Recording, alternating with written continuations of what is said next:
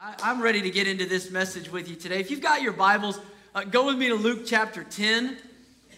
We're going to begin there.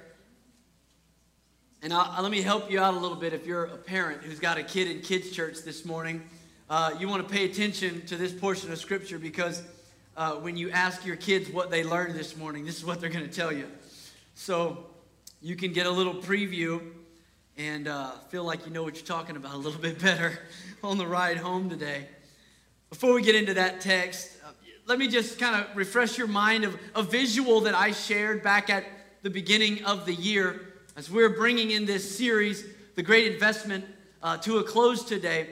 The picture that I gave was of the two uh, gauges on your dashboard one being the speedometer that tells you how fast you're going, and the other gauge being the tachometer that's the one that it doesn't tell you how fast you get from point A to point B, but it communicates how hard or how fast your engine is working to get you from point A to point B. It's, it's the RPMs, the rotations per minute. And, and within that analogy, what I wanted you to understand is that every one of us are going somewhere. God wants us to accelerate this year in our purpose for Him. But it's not just about getting somewhere, it's about getting there better. It's about being uh, more effective and efficient. And in order to do that, we need to learn how to shift. Have you ever kept it in first gear for too long? Anybody knows how to drive a standard operation? You, you know that when that engine starts revving and, and the RPM start redlining, your car is screaming at you, hey, you need to shift. And I want to tell you, some of us in our spirit life are at that place where the warning signs are indicating something needs to shift because I'm not reaching my maximum potential to get where God wants me to go. And so the RPMs, what we've said is that they stand for relational, physical, mental, and spiritual components of our lives. The RPMs. And don't forget the S because the spiritual is important.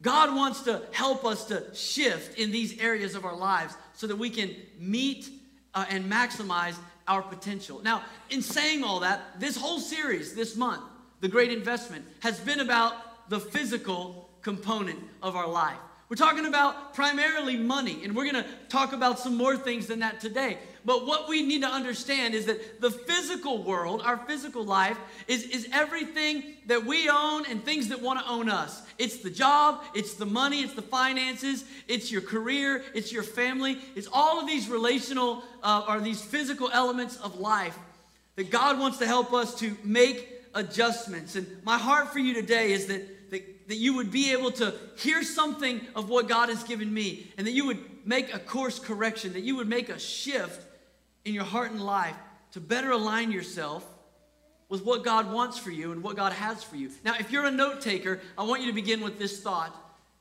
And this is really going to carry us through the message today. And the thought is this living on mission demands living with margin. Think about that for a second as we look into Luke 10. Living on mission demands living with margin. This is a very familiar story. In fact, it's maybe the most popular parable of all the teachings that Jesus gave. It's the parable of the Good Samaritan. And, and the, the motivation for this story was a man who the Bible describes as an expert of the law. An expert of the law comes to Jesus and he says, What do I have to do to inherit eternal life?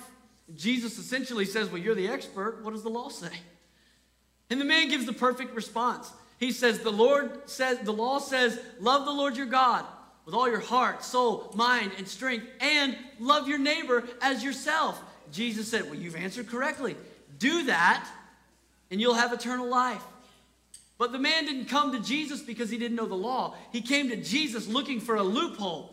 Essentially, what he wanted to know is what, what's the minimum effort required to still get in. And so he poses a question. He says, Well, who is my neighbor?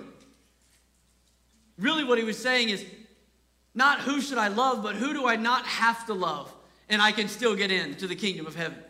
And so, from that question, Jesus begins to tell the parable of the Good Samaritan.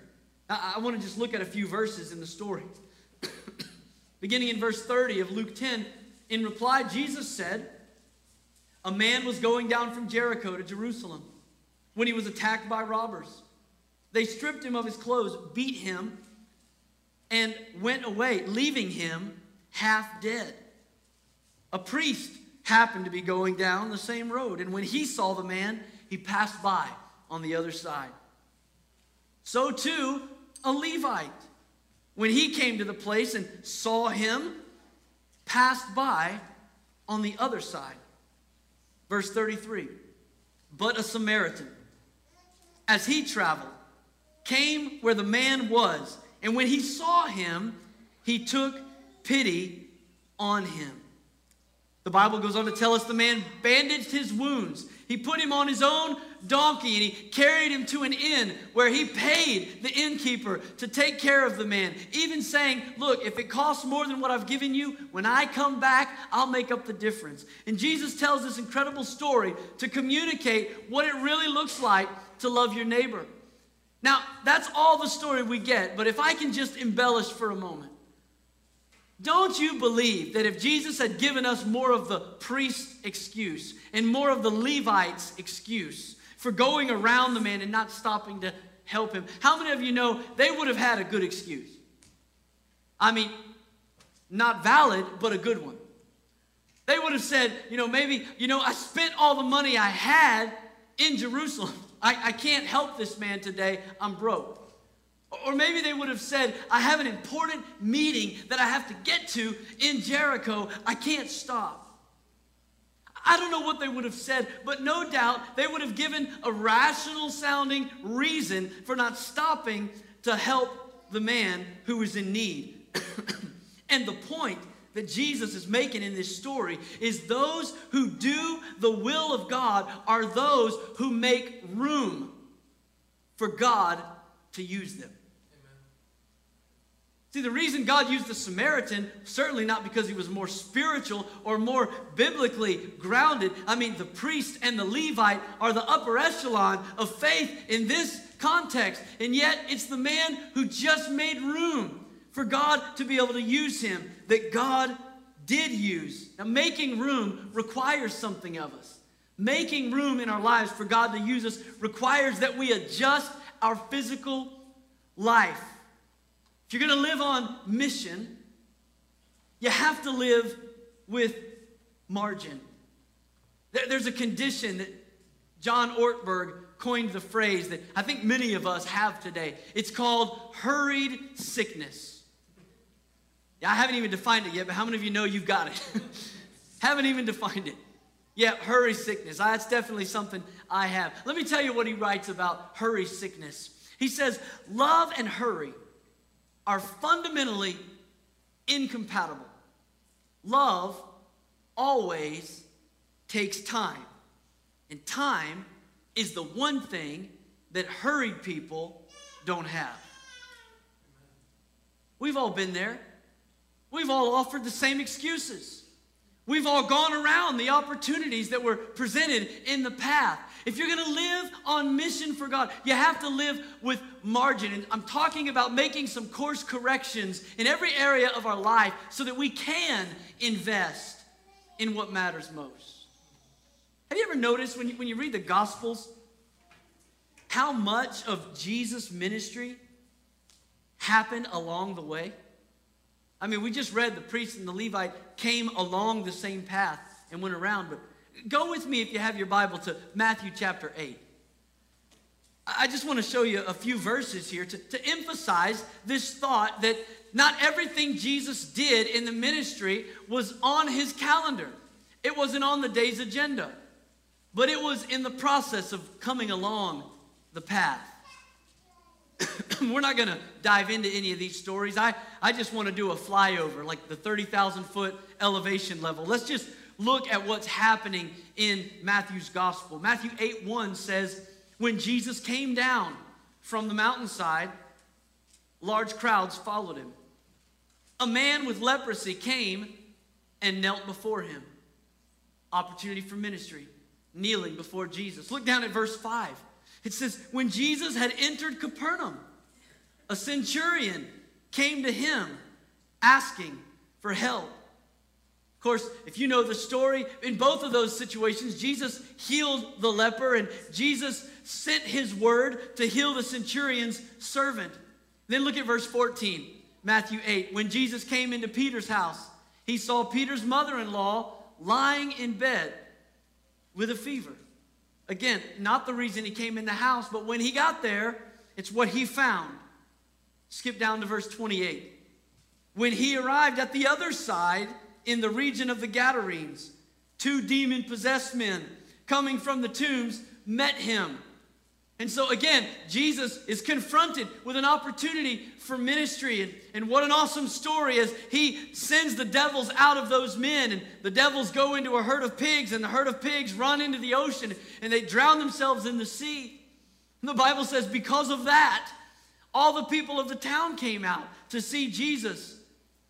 They said, We don't want you to stick around anymore. You killed our pigs. And so, chapter 9 begins. Jesus has to change his plans one more time. Verse 1, chapter 9. Jesus stepped into the boat, crossed over, and he came to his own town. Some men brought him a paralyzed man. Here's this man being brought to Jesus, an opportunity for ministry. Look at verse 9. As Jesus went out from there, he saw a man named Matthew sitting at the tax collector's booth. Now, this is Matthew who wrote the gospel. I love this verse because Matthew could have written it differently. I mean, this is his cameo moment in the story. He's writing it. He could have said, and then one day Jesus came and found me.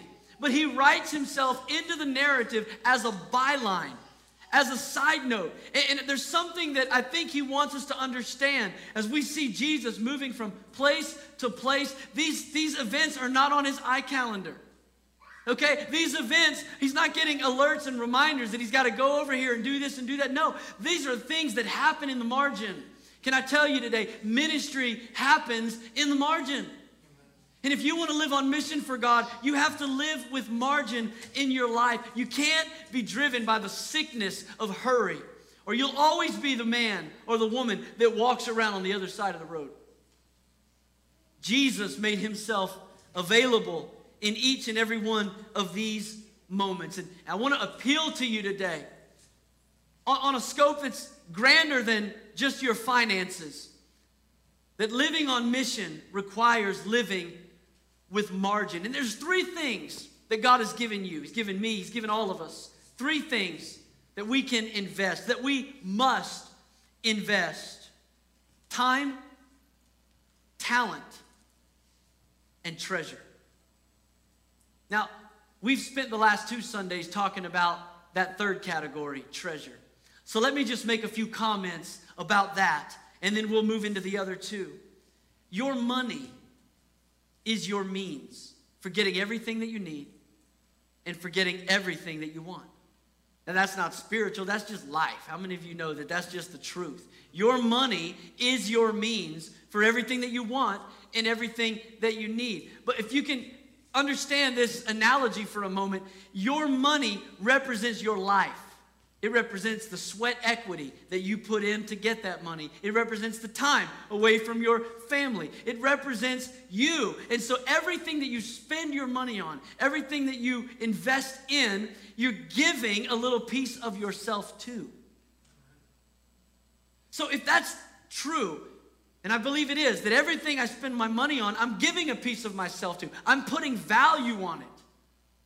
If that's true, then for every Christian, for every follower of Christ, it ought to also be true that we prioritize giving the first and the best part of us to God.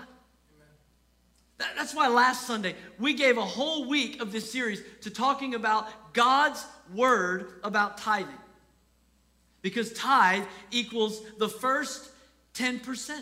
That's what tithe means, the first 10%. And we ought to be people, if we love God, if He saved us, if He gave us life, if our eternity is secured in Him, then we ought to be a people that give back to God first. Can somebody say amen? You know how Jesus said it in Matthew 6 21. We've looked at this verse every week of this series, but I want you to see it again. Matthew 6 21, for where your treasure is, there your heart will be also. Now, let me give you a, a word of grace today. First of all, uh, let me say this to the church family. If you weren't here last weekend and, and you're, this is your church home, I want to I wanna ask you go back and listen to last Sunday's message on the website or on Facebook.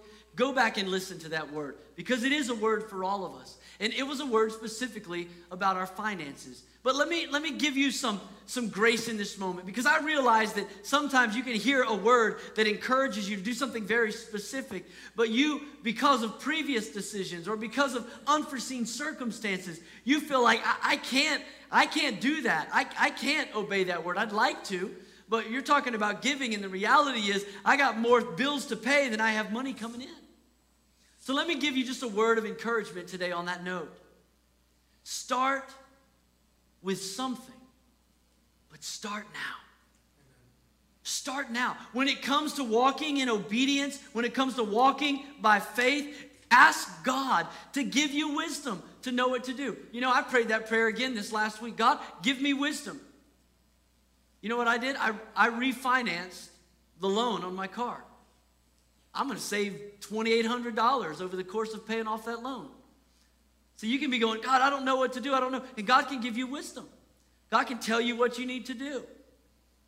I want to encourage you ask God for wisdom, pray about it, and, and trust God in the area of your finances, but take a step of faith. And, and don't just say, okay, well, I'm going to I'm going to give an offering. No, you miss the blessing if you just give an offering that's unaccounted for. Give first to God. Look at your finances. Say, God, you know, I, I boy, I couldn't do 10%. Start somewhere. Did you know the average American, this isn't, this isn't uh, Christianity, this is just morality. The average American gives 6% of their finances to charity. So th- that's just that's just morality. That's just the fingerprint of God on the hearts of humanity that we would be generous with our with our finances. So start somewhere and say, God, I'm going to be intentional about giving to you first. I'm going to sow into the kingdom of God out of my treasure. And can I say why it's so important that you do it now and not later? Because the path to freedom is paved with generosity. It really is. See, the lie from the enemy is this the lie from the enemy is to tell you that if I had more, I'd give more. And until I have more, I can't give. But that's just simply not true. Again, not, not talking biblically here. Let me just speak about American culture. Studies have been done time and time again to show that lower income families in America are more generous with their finances than the highest level of society. Now, now don't get me wrong, the highest level of society accounts for 60 to 70% of the charity that's given because of the size of their giving. But God never looks at the size of the gift, He looks at what's left in your hand after you've given. That's why the tithe is 10%. It's not a monetary value. And when you look at the giving in America, those with lower income give a greater percentage of that income than those who have more. And yet the enemy would have us to believe that if I have more, I'll give more. It's not true. The pathway to freedom is paved with generosity. When, when you make up your mind to say, God, I'm trusting you with my finances and I'm prioritizing them around your heart, and so I'm giving to God first. You know, our kids, as we mentioned earlier, are, are at the breakaway weekend and they're, they're going to different stations and they're meeting missionaries and they're learning about world cultures and their hearts are going to be ignited this weekend with a passion for missions, a passion to create margin, be it in their little $10 allowance a week or, or their lemonade stand or however they do it. They're going to come back and they're going to get their little buddy barrel this little yellow barrel, and they're going to receive the missions challenge for the Boys and Girls Missionary Challenge, BGMC.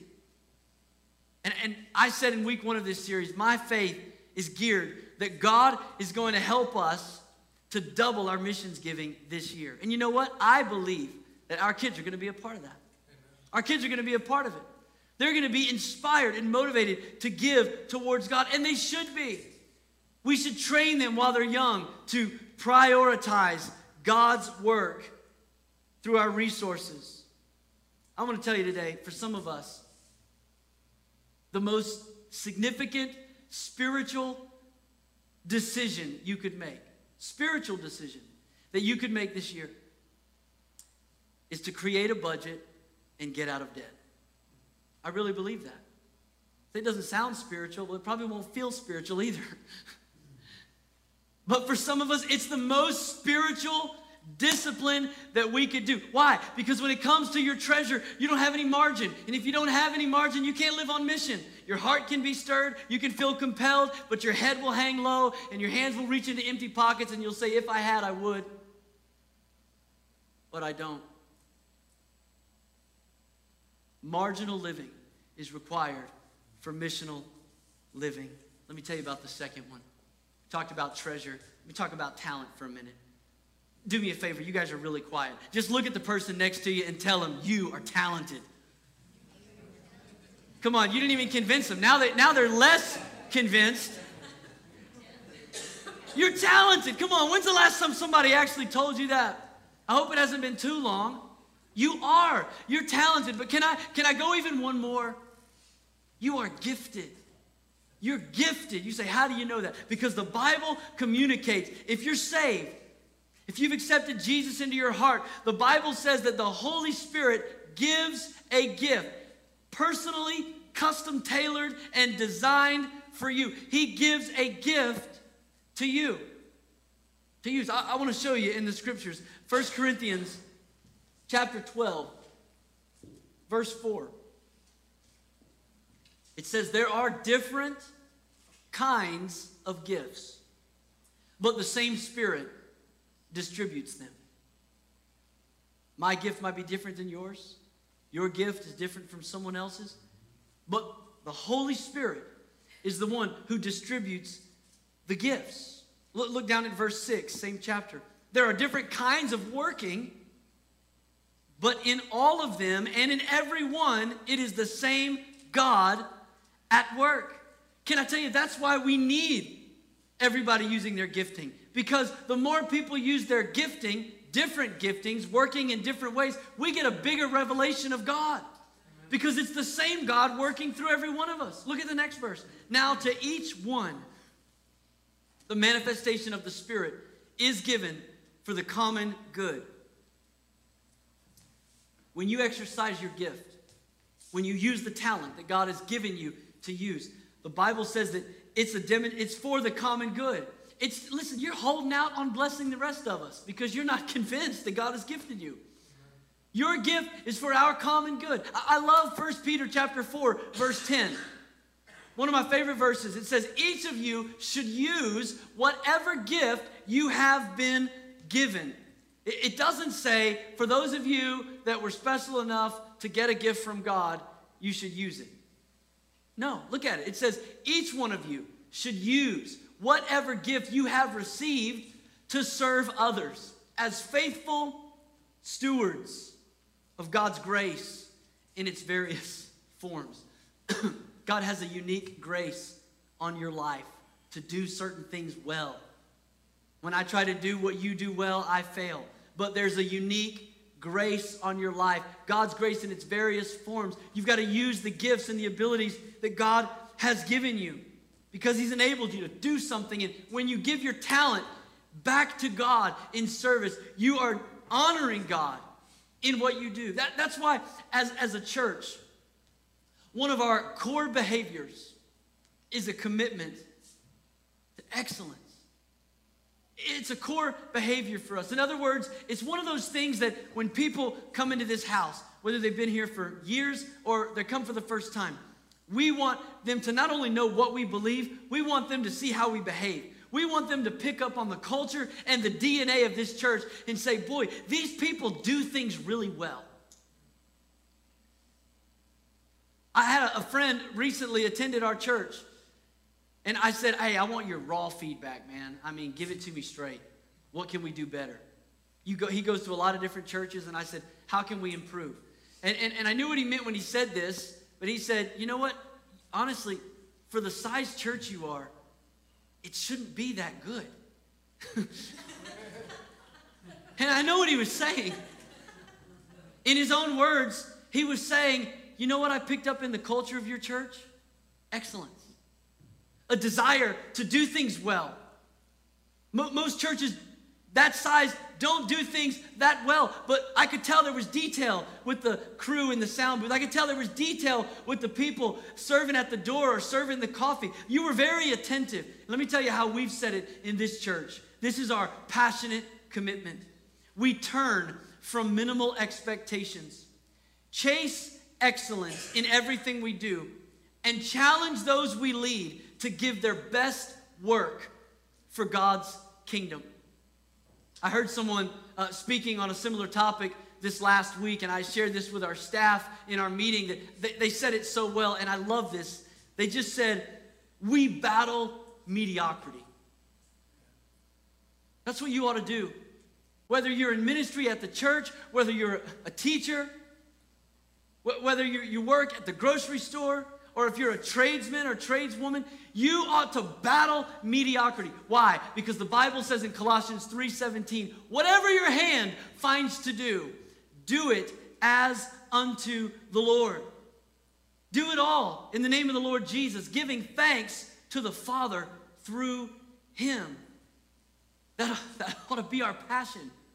Whatever your hand finds to do, whether in word or deed, we do it for God because He's given us talent, He's given us ability, He's given us the opportunity to invest that back for His glory. Yeah, I read recently that Justin the martyr wrote about the life of Christ 90 years after Jesus' death and resurrection. And one of the things that fascinated me about his writing is, is that he said, he, he wrote about Jesus' carpentry. You know, when we think about Jesus, we think about his, his teaching, his miracles, we think about his ministry.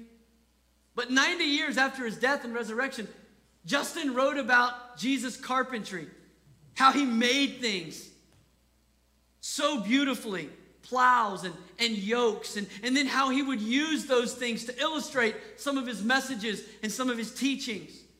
Something about that just amazed me about our Lord that he would be able to speak to governors and kings, that he would do miracles and, and perform healings, and that he would die on a cross and raise from the grave and ascend in bodily form back up to heaven. And yet, 90 years after all of that, people are impressed with his carpentry skills. You know what that tells me? That tells me that Jesus didn't wait until he was 30 years old and John baptized him in the Jordan before he began to honor God with his talent. That tells me that just as a young man in the carpentry shop, Jesus understood as an apprentice that whatever your hand finds to do, in word or in deed, do it all to the glory of God. Not just the teaching, not just the preaching or the miracles, certainly not just the, the worship and the Sunday morning experience. Everything your hand finds to do, do it to the glory of God. I'm preaching better than you're shouting, I got to tell you. I love the way Martin Luther King said it. He said, if a man is called to be a street sweeper, he should, street, he should sweep streets, even as Michelangelo painted, or Beethoven composed music, or Shakespeare wrote poetry. He said, now he, he probably said it with a little bit more flavor in his voice. He said, He should sweep streets so well that all the hosts of heaven and earth will pause and say, Here lived a great street sweeper who did his job well. How many of you know that probably got a few amen. you know, it's true. Whatever your hand finds to do, we should do to the glory of God. You have ability. And you have a gift. And here's the beautiful thing when you take your talent, your ability, and the gift that the Holy Spirit selected for you at the moment of your salvation, and you put those things together, you have an opportunity for ministry. An opportunity to be used by God in unique and powerful ways. I mean, you, you might you might just be a, a serviceman that, that, that goes and, and you're a trade. You know, I, I think about Earl Winter, who, who owns his own plumbing business. I, I love talking with Earl about work because it's he never he never really talks to me about the plumbing job, which I appreciate. That's not what he really cares to share with me. No, what, what he talks to me about are the people that he has the opportunity to pray for, the people that he rubs shoulders with. Just this week, we were talking, and he said, Man, it's been a good week. I was going to so and so's house, and, and I knew they've been dealing with some things. And so, knowing that he was going to do a plumbing job at somebody who had a physical need in their life, when he left the house, he took a bottle of anointing oil with him. Why? Because his talent is plumbing but his gift is faith. That's why I ask him to stand up here and, and pray for people that respond to the altars, because he has a gift of faith. So he coupled his talent with his gift. Now there's an opportunity for ministry. I don't know what your talent is, but listen, ministry isn't something that we clock in to do when we volunteer for a, a, a, team at the church or that we go on a missions trip. Ministry is what happens when you walk in your gifting and you utilize your talent. Maybe, maybe you're just a, you know, you, maybe you're a dental hygienist and, and you have the gift of mercy. Listen, if I'm sitting in the chair, I want a dental hygienist with the mercy gift. When I was a child, I sat in the dentist chair, and every time I didn't open my mouth, the lady would poke my tongue. And to this day, I blame her. I hate the dentist. That is not a mercy gift. I mean, you're, you're punishing me. It's hard for a seven year old to control his crazy little tongue. I want somebody with a mercy gift. Or maybe, maybe you work in, in the grocery store, but you have the gift of hospitality and your smile and your customer service makes the difference in somebody's life. Your talent and your gifting are an opportunity for ministry to thrive. We've got to invest our talent back. Let me tell you about the third one time. Now, time is the great equalizer. Time is our most valuable, non replenishable resource. Every one of us, we have time, and none of us can figure out how to make more of it. You can develop your talents, you can make some more money. But how many of you know you can't make more time? You want to know how valuable time is? You want to know how valuable a year is? It's been said ask a student who failed a grade. You want to know how valuable a month is? Ask the mom who gave birth to a premature baby. It's been said if you want to know the value of a week, ask the editor of the weekly newspaper or if you want to know the value of a day, ask a wage laborer who has kids to feed how valuable one day is. If you want to know the value of one hour, ask the lovers who are waiting to meet. You want to know the value of a minute? Ask the man who just missed the last train. If you want to know the value of a second, ask the one who just avoided a head on collision. If you want to know the value of a millisecond, watch the Olympics. Right?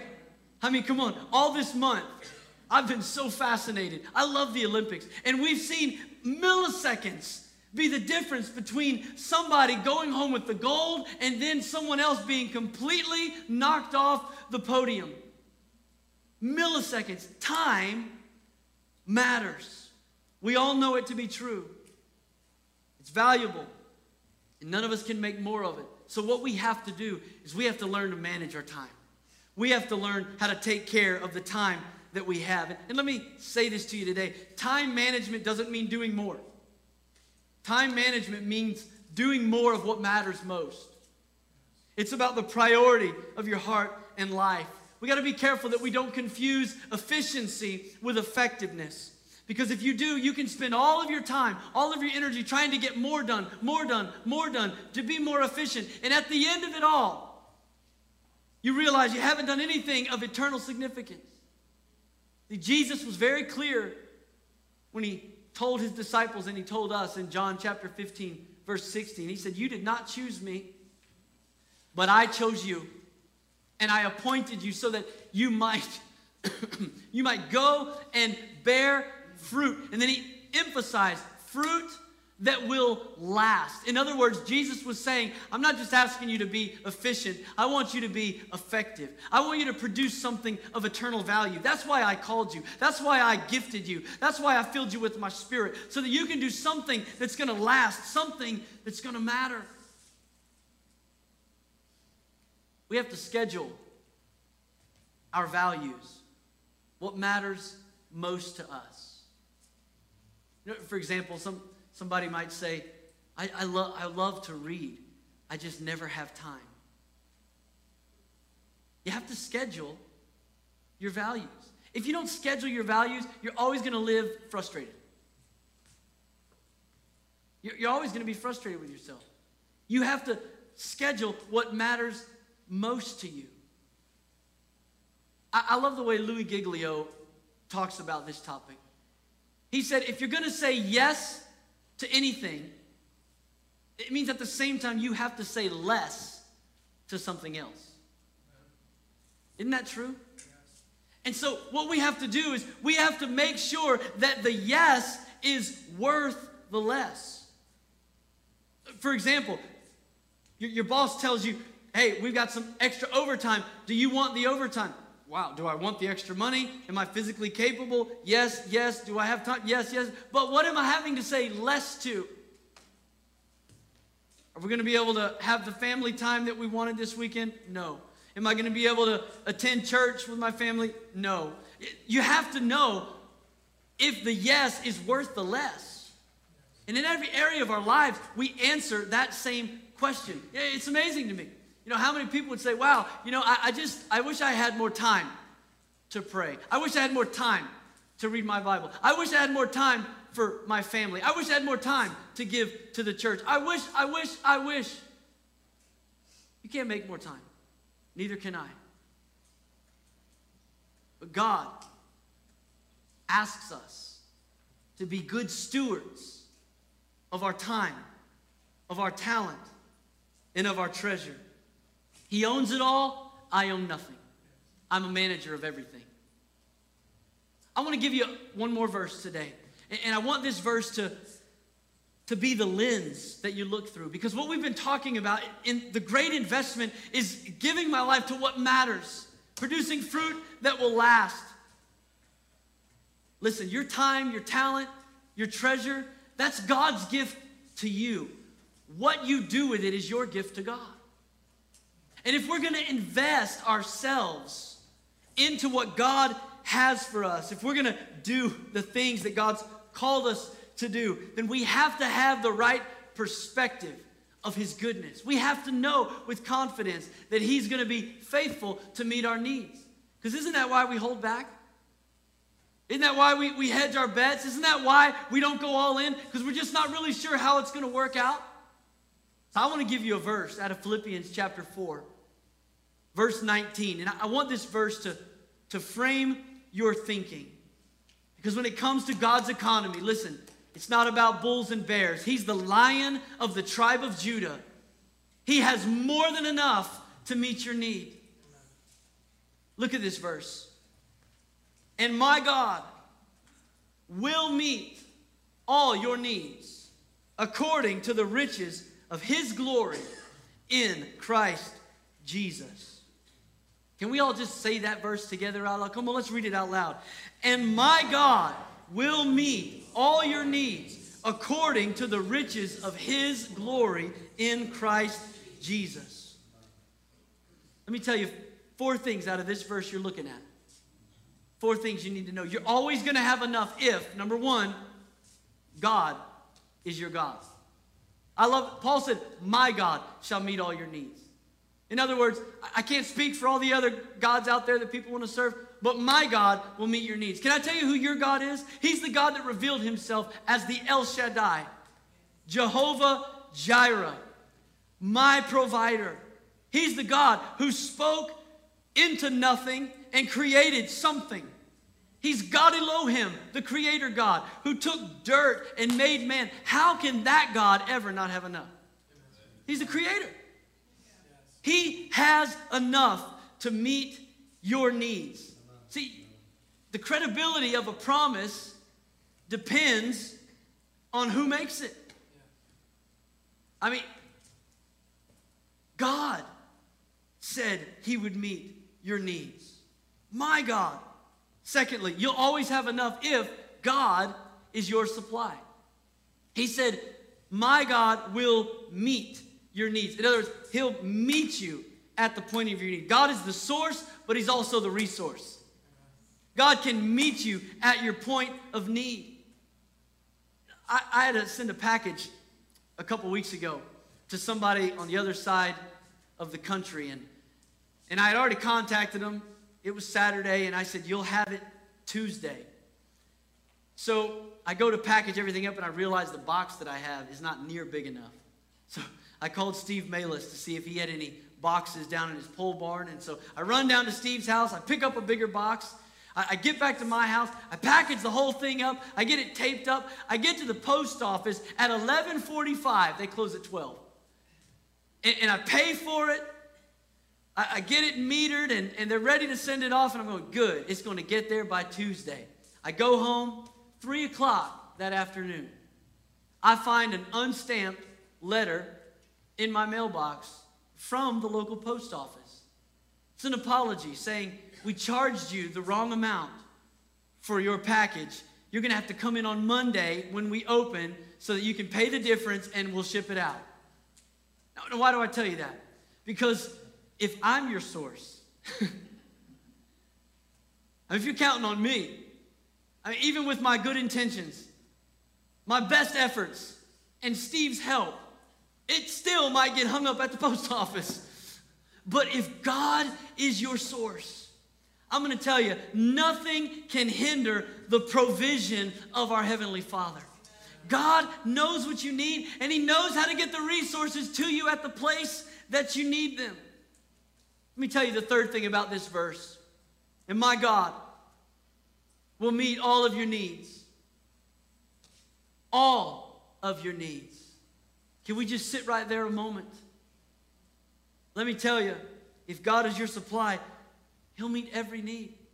And He'll meet your greatest need. And I can just tell you, in case you don't know already, the greatest need that you have, greatest need that I have, is forgiveness. It's forgiveness of our sins. It's like Jesus when he looked at the paralytic laying on the mat. His issue was obvious to everybody in the room. The man can't walk. Jesus looked at him and he saw his greatest need first. And he said, Son, your sins are forgiven. God, look, you might think you know what your need is, but God knows your greatest need.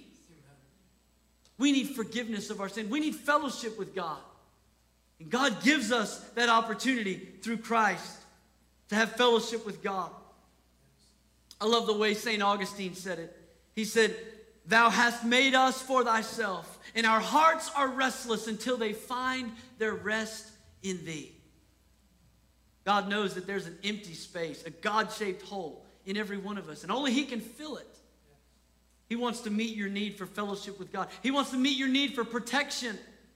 Even as we prayed it earlier today over our kids, they're getting ready to leave from Carlisle. They got about an hour drive from here. Listen, there's nothing they can do about the, the person who's about to have a blowout and they're tired. There, there's nothing that, that, that, we can do to protect our kids if, if some truck driver's keeping two sets of books and he's been driving all weekend. There's nothing we can do about the person that might veer into our lane of traffic. But what we can do is we can know that the sufficiency of God is to protect his people.